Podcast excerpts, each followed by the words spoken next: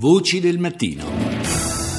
Sentite questa frase. Sono stato io, in questi anni, a ripetere spesso di essere ridiventato cristiano, ma soltanto perché Dio per me è un'esperienza di libertà. Spinoza dice che non è così. Io lo spernacchio. È fondamentale che la mia libertà nasca da un atto di libertà. Buongiorno al professor Gianni Vattimo. Buongiorno. Grazie anche a questo libro che è uscito da, da, da, poco, libro scritto insieme a Pier Giorgio Paterliti che si intitola Non essere Dio ed è un'autobiografia a quattro mani. La casa editrice è Ponte alle Grazie, però questo libro ci permette anche insieme a lei di affrontare un argomento enorme che è la libertà. Che cos'è la libertà, professore? Ah, francamente la libertà non si definisce ma si conquista in qualche modo. Credo che la libertà è anzitutto un dono, cioè è per questo che lì dico in quella pagina che lei ha letto che mi sembra un po' irrispettoso spernacchiare Spinoza, però diciamo che sono fondamentalmente legato all'idea di libertà perché mi fa cristiano in qualche modo, perché non posso pensare che la mia libertà derivi da un processo logico, naturale, come se a un certo punto eh, posto A segue B, segue C, poi nasce uno libero. Sì. Eh, non ha tanto senso che la libertà sia um, il risultato di un processo necessario, mm, come mm. in fondo hanno pensato i filosofi eh, dalla Spinoza, i razionalisti, insomma. Sì, sì, e quindi la mia libertà mi parla di un'origine libera in qualche modo. Adesso ovviamente le immagini di Dio sono numerose e io frequento quella cristiana, ma non sono tanto sicuro di poter comparare per esempio il cristianesimo con altre religioni. Posso però eh, riconoscere anche in altre religioni una, delle analogie, delle forme di somiglianza, l'amore del prossimo non è soltanto una cosa cristiana, anche se sì, non è una sì, cosa sì, naturale. Professore, una... però oggi in un mondo come quello in cui viviamo, il nome di Dio viene usato forse un po' troppo, ma in senso sbagliato anche, e in nome di Dio probabilmente tutto si fa tranne che parlare di, di libertà in questo momento storico. Eh sì, nel senso che purtroppo questo è, è una cosa che come filosofo mi concerne molto, perché la tradizione razionalista dell'Occidente, cioè l'idea che ci sia una struttura dell'essere data che la, l'intelligenza umana conosce ma a cui si deve adeguare e basta. Cioè c'è che l'essere, ossia Dio, l'essere primo, sì, l'essere primo sì, sì. e sia uno eh, dato una volta per tutte con una sua struttura come hanno pensato certe volte i neotomisti, per esempio io mi ricordo che da piccolo ero obbligato dal mio direttore spirituale a leggere un libro intitolato Dieu, son existence, sa nature. Dio, la sua esistenza, la, la sua natura, natura sì.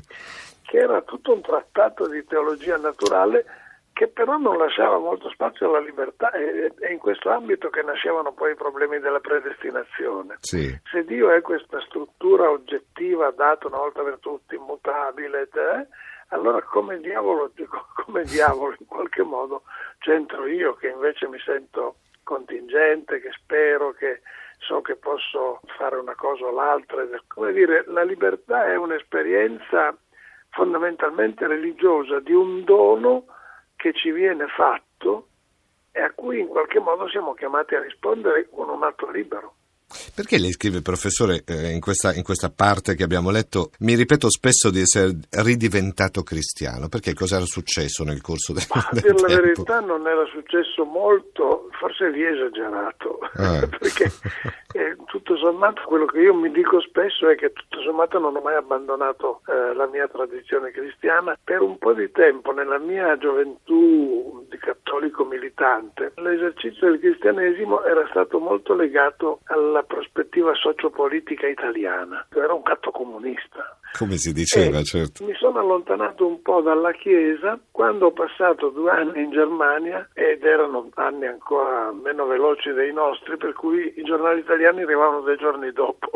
Non leggevo più i giornali italiani, non andavo più in chiesa. Lo so che è una cosa eh, ridicola de- detta così, ma significa che l'educazione cattolica dei miei anni 50, 50 e 60 sì. era un'educazione principalmente pratico-politica e anche seria, diciamo. Non, avevo, non c'era tanto componente mistico-religiosa o in questa faccenda, c'era molto più attivismo di tipo assistenziale, conferenza di San Vincenzo, i poveri, ma non c'era molto, molta religiosità, tant'è vero che poi nel 60, dopo il 68, quando i giovani italiani a un certo punto, finita la contestazione, volevano fare l'esperienza mistica, partivano per l'India, non trovavano diciamo, la, una religiosità spirituale profonda nella loro educazione, non è che mm. il cattolicesimo non lo fosse, ma non, era, non, gli era stato trasmesso tanto in questa forma. Questo libro che è, è uscito in occasione del suo ottantesimo compleanno, e professore. si chiama Non essere Dio. Non essere Dio. perché questo viene da una frase di Nietzsche strana. Sì in cui lui forse era già matto, non si sa, scrive a Burkhardt, a un suo collega di Basilea, dice non sa professore quanto mi sarebbe piaciuto rimanere professore di greco a Basilea piuttosto che essere Dio, ma non ho potuto per il mio comodo rifiutare questa, questa chiamata a, a creare un, un mondo e cioè era un'idea che come filosofo Nietzsche si sentiva obbligato a creare un eh, mondo eh certo, nuovo certo.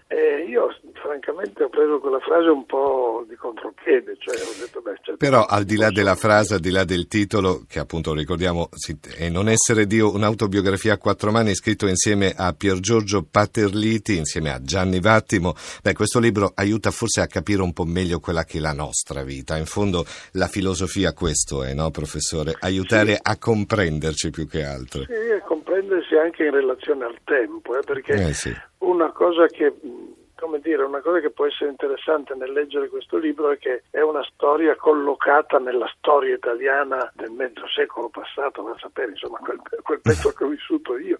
La gente, francamente, della mia biografia può anche infischiarsene, ma però siccome lì c'è un sacco di... mi è capitato di vivere tante cose politiche, culturali, eccetera, una, può essere una lettura interessante e forse persino edificante. Sicuramente. Allora grazie al professor Gianni Vattimo per essere stato con noi a Voci del Mattino su Radio 1. Professore, grazie ancora, buona giornata. Grazie a voi e buona giornata, grazie.